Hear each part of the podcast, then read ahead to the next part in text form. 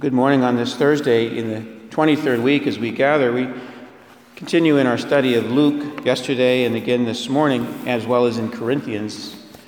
We know something of the young church in Corinth, one of the early churches that Paul helped establish. He spent some time there.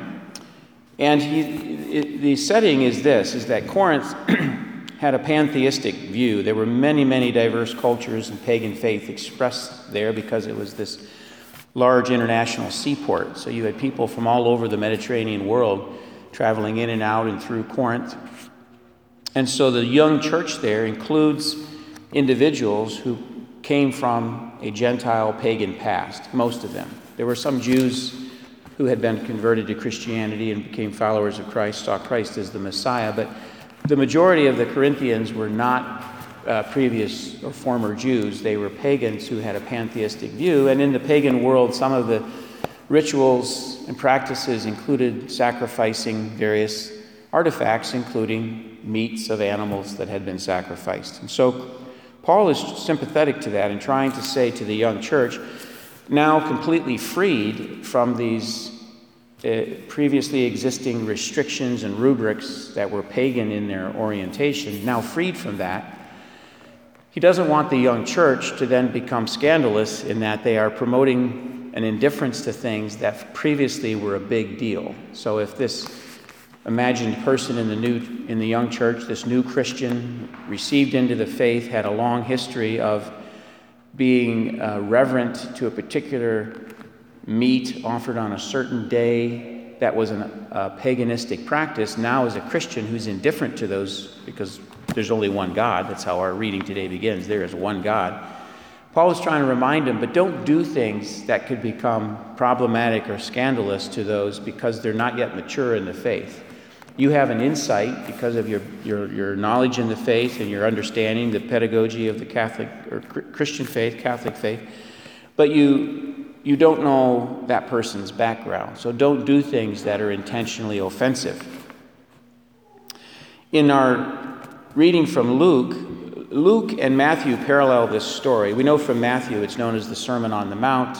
In Luke's offering, it's the Sermon on the Plain. It's the same preaching. It begins with the Beatitudes and then follows a series of teachings. In Matthew's case, that's a discourse we studied uh, about six weeks ago in that reading in Matthew in our daily Mass. And there we learned about the seven teachings that follow the nine Beatitudes. You know, sometimes in scripture study, you can remember these little, these little numeric hints, or you can remember uh, names of a certain passage. So we know that in the fifth chapter of Matthew, there are nine Beatitudes and then seven subsequent teachings. We can remember that. Matthew 97, got it. We can remember those little things. So, those seven teachings in Matthew are about the law, about anger, about adultery, and about divorce, about taking oaths, about uh, re- taking retaliation, and then love of enemies. And in Luke's gospel, he presents the nine Beatitudes as well, or the, the beatitudinal te- teachings of our Lord, and then he follows it with teachings around love of enemy. He, he goes right into love of enemy immediately following the Beatitudes. And he tells us today, he gives us instruction of how to operate. We have to distinguish between Tolerating a person who's doing something we don't agree with and tolerating evil. There's a big distinction between that. I offer this if we're in a scenario, it doesn't matter the setting, you imagine it in your own mind, where an innocent person is being intentionally harmed by another, most expressly in a physical way. A young child is being abused, a defenseless person is being abused, elderly, a person who can't defend themselves is being accosted or abused by someone else. It is right to step into that moment and stop the evil act. It is right to do that. It's not what our Lord is suggesting that we all just curl up and be passive when evil is being carried out. No, no, that's not his teaching. But his teaching is, begins with number one, we need to be careful that we're not the judge of what is evil. There are things that are objectively evil. Let's be clear in that. There are things, harming a child, harming an elderly, harming a person who can't defend themselves. That's objectively evil, and it should be stopped in every occurrence. Tomorrow, we're going to celebrate the service and vocations of those who do that for a living, those who keep us safe police, fire, first responders, they step into difficult situations with intention, in compassion, to do what is necessary to, to help and protect all of us. But our teaching today focuses on how do we respond in general. So, number one, we, we hate the sin, hate the sin, but we love the sinner, right? We hate the sin, but we love the sinner. Even our Savior on his cross is forgiving of those who are torturing him. Even our Savior on the cross is forgiving of those who torture him. He's not condoning their torture. What he's saying is, I have mercy on those who are doing this. Father, they do not know what they are doing. Father, forgive them. They do not know what they are doing. But today, our Lord, captured by Luke, tells us this.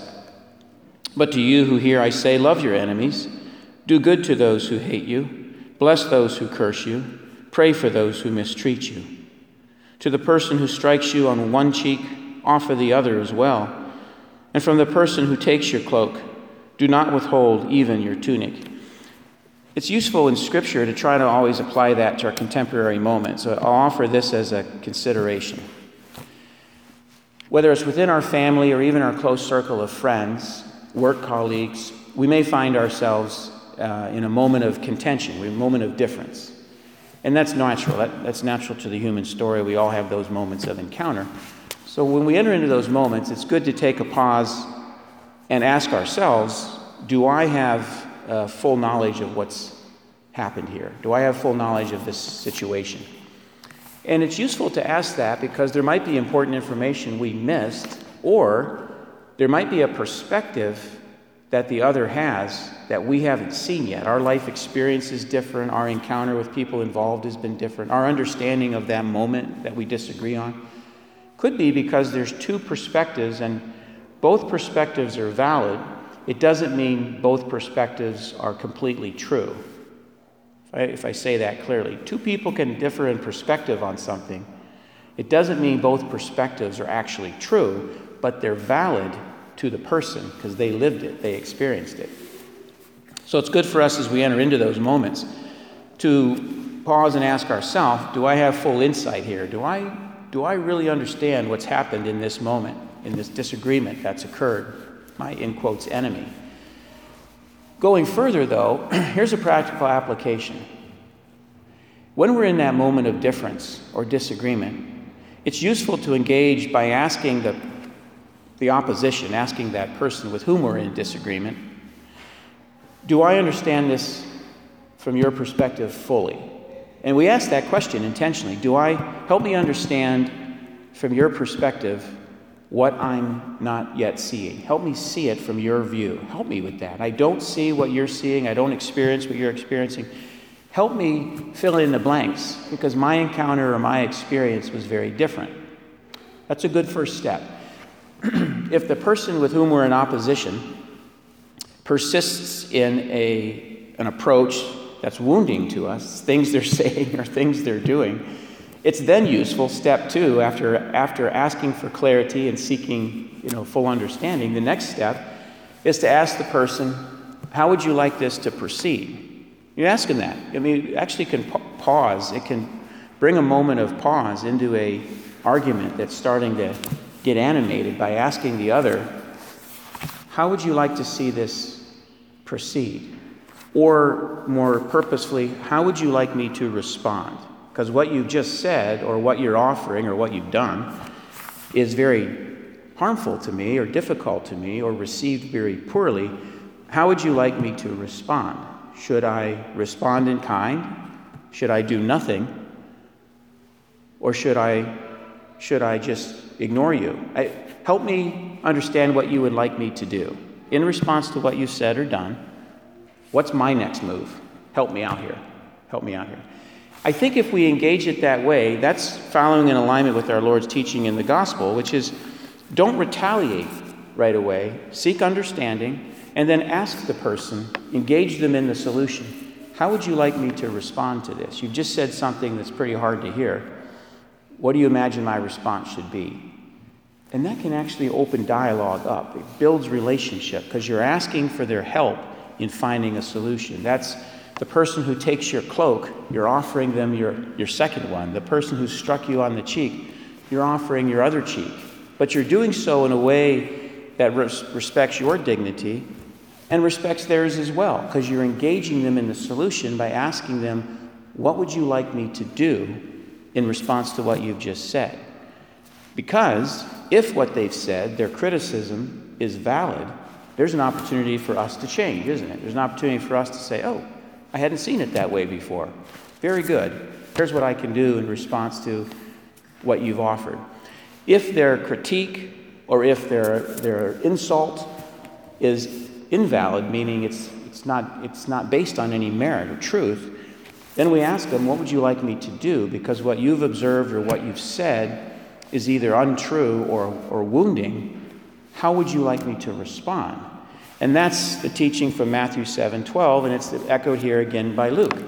Do unto others that you would have them do unto you. You're asking them, if this happened to you, how would you respond? What would you do in this moment? You're asking for their advice. And my suggestion is well, first, my admission. My admission is I don't do that enough, and I need to do that better. My suggestion is if we do that, we may open up an opportunity for dialogue that would advance the cause that both are seeking. It would advance the cause that both are seeking. We heard beautifully today in conclusion from the Psalm 139, 139. That's just, that's just such an amazing psalm to reflect on. And it's, it's like O negative blood. It's like the universal donor. 139 can be used in so many different circumstances. Conception of a child as the mother anticipates that child's birth, or our seeking of our Lord's protection. He's around us, He's all around. He knows everything about us. Behind me and before you, you hem me in and rest your hand upon me. Such knowledge is too wonderful for me, too lofty for me to attain. O Lord, you have probed me, the psalmist begins, and you know me. You know when I sit and when I stand. You understand my thoughts from afar. That's just, that's just great to begin the day with. My goodness. Truly, here's to young mamas. Truly, you have formed me in my inmost being. You knit me together in my mama's womb. I give you thanks, for I am fearfully made, wonderfully made. Wonderful are your works. My soul also you know full well, because he breathed it into you. That's how he knows it full well. When I was made in secret, when I was fashioned in the depths of the earth. Just dwell on that. But he concludes with Probe me, God, know my heart, try me, know my thoughts, see if my way is crooked, and lead me in the way of old, or lead me in the way of wisdom, of understanding. Maybe that's the petition we offer as we engage into these moments of encounter, these moments of contest. Before the argument gets too animated, let's just offer that final thought in our minds. It's the 23rd, 24th verse of Psalm 139. Probe me, God, know my heart, try me, and know my thoughts. Just say that in our mind or under our breath as that argument starts to elevate. And we may have this infusion of grace, this peace at a moment where we can ask the other together in partnership how should we proceed as we walk forward in faith. Amen.